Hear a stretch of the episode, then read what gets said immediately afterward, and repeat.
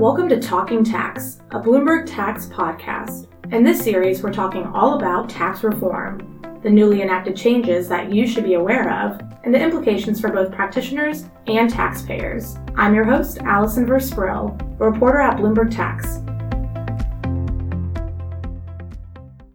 Today I'm joined by Michael D'Addio, a principal in the New Haven, Connecticut office of Marcum LLP, who specializes in federal and state taxation.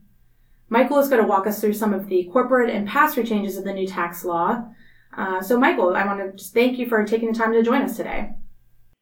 Uh, thank you for having us. So, under the new tax law, we're seeing that the corporate rate dropped from 35% to 21%. On the pass through side, those types of entities got a 20% deduction on the business income that their owners earn, which is then taxed at the individual rate. Uh, so that means for high earning pass through owners, paying the top 37% individual rate. Uh, that comes down to a tax rate of about 29.6% um, after accounting for the deduction. So, Michael, here's my question um, for you. You know, we've been hearing lawmakers suggest that the lower corporate rate may cause pass-through entities to convert to C corporations to take advantage of that 21% rate. Uh, are you envisioning a mass conversion of S corporations and other pass-through entities um, to C corporations because of these changes? Uh, actually, not, and uh, there are a couple of reasons. Uh, you know, we get lots of calls from clients uh, asking about the selection and choice of entity and whether uh, they should be moving their pass-through entities to C corporations. And unfortunately, there's no cookie cutter analysis that will apply to all businesses. So you really have to look at your individual uh, situation to see which one, uh, which choice is going to be better. Now, for example, you just you know did an analysis based on 37 percent, but not all businesses are going to have their owners taxed at 37 percent because 37% comes in for a business, uh, well, for an individual who's going to have taxable income on a joint return of $600,000 or more, and a single person, 500,000 or more. So not everybody's going to be in a 37%. And you might be looking at a business that has multiple partners, and some of them may be in a 25% bracket, some of them may be in a 35% bracket. So you, you need to see where uh, each person will likely end up being on the tax rate schedule to see the comparison to the 21% corporate rate. So it, it is somewhat uh, false to look at just the 29.6% against 21% because of the uh, multiple uh, brackets that might apply in a particular business.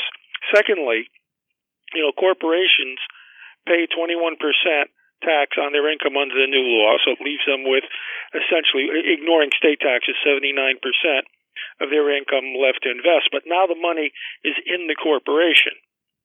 And if you want to pull the money as an owner out of the corporation, there's a second level of tax.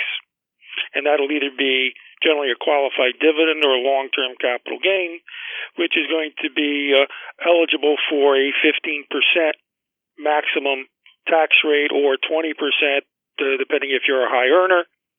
And it'll probably, uh, in many cases, also be subject to 3.8% net investment income tax.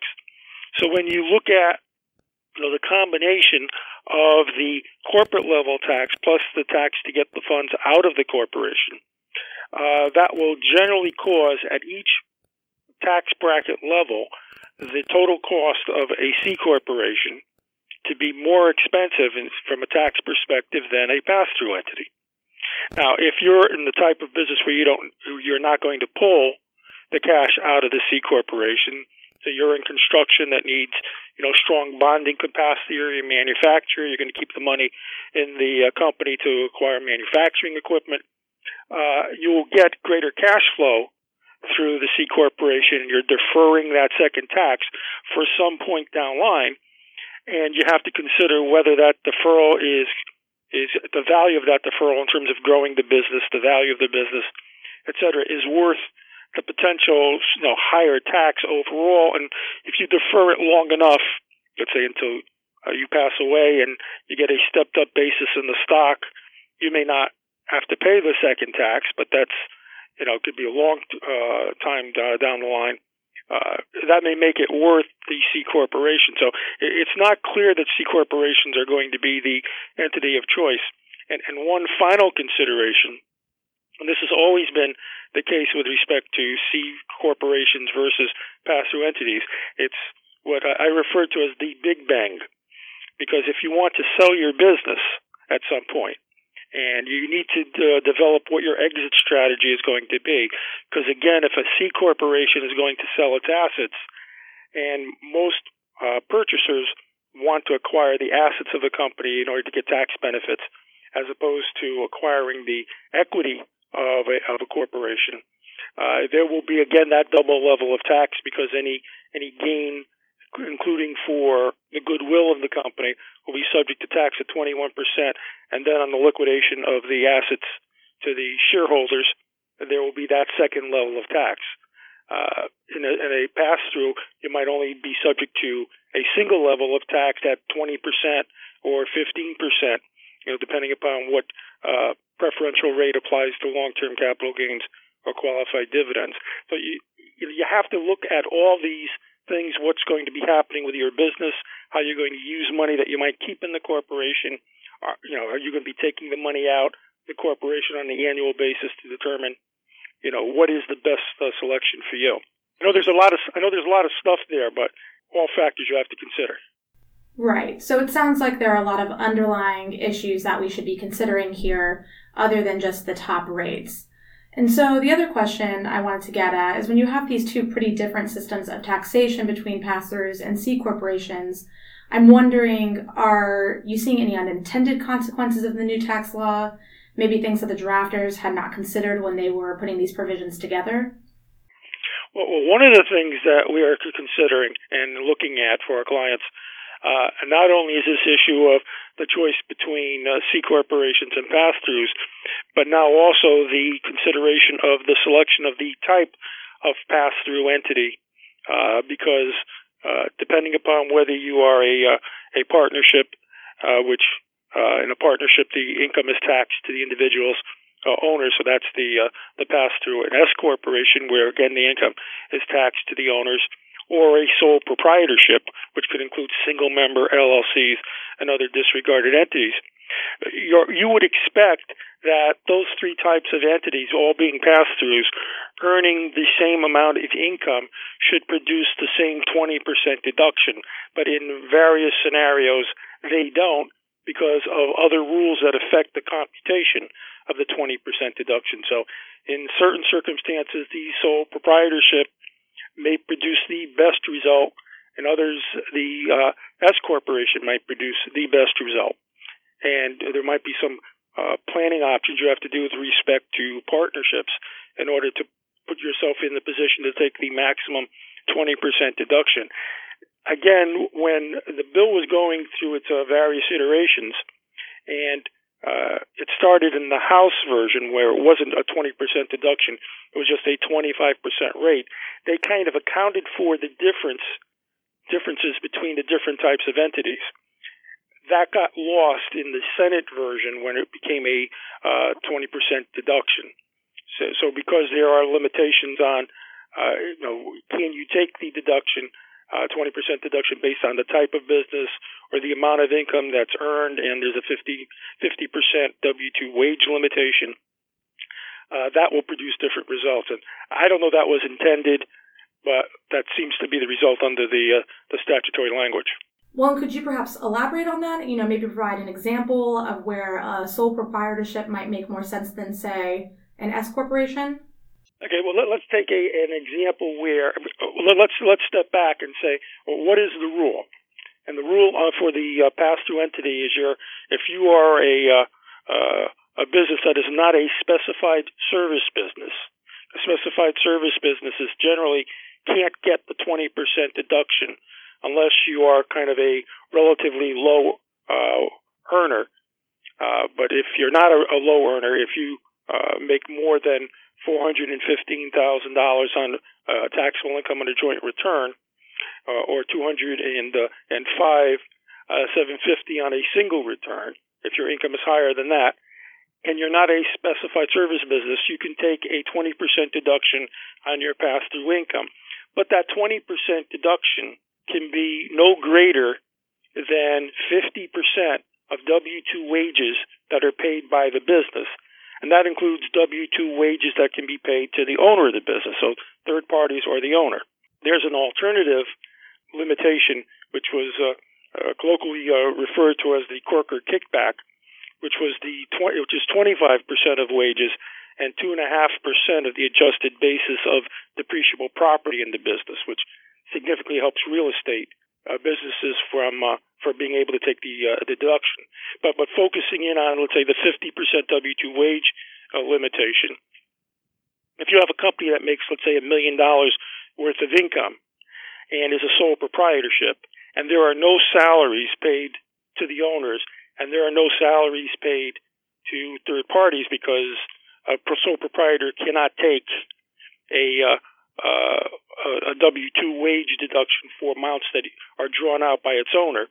Then that million dollars of income, there's a 20% potential deduction of 200,000, but it's limited by the fact that there are no wages paid and 50% of the wages has become zero. The deduction is zero in that case. But if it were a S corporation and the S, and the owner drew out $300,000 in salaries, then there'd be a $700,000 net pass through of income.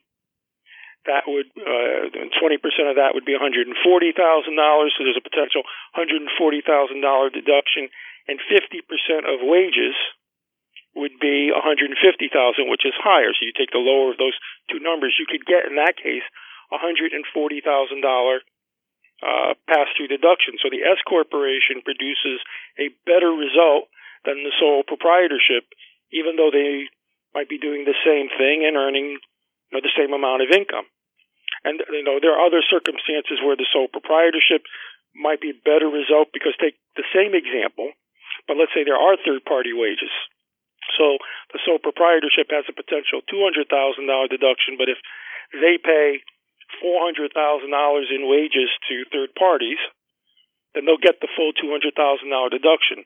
The same S corporation because they do pay a salary to the owner of 300,000 only gets a deduction of 140 in that case. So uh, there are circumstances where different types of pass-through entities are producing uh, different deductions and uh, that just just doesn't seem to be a correct result, but that's the way the statute reads.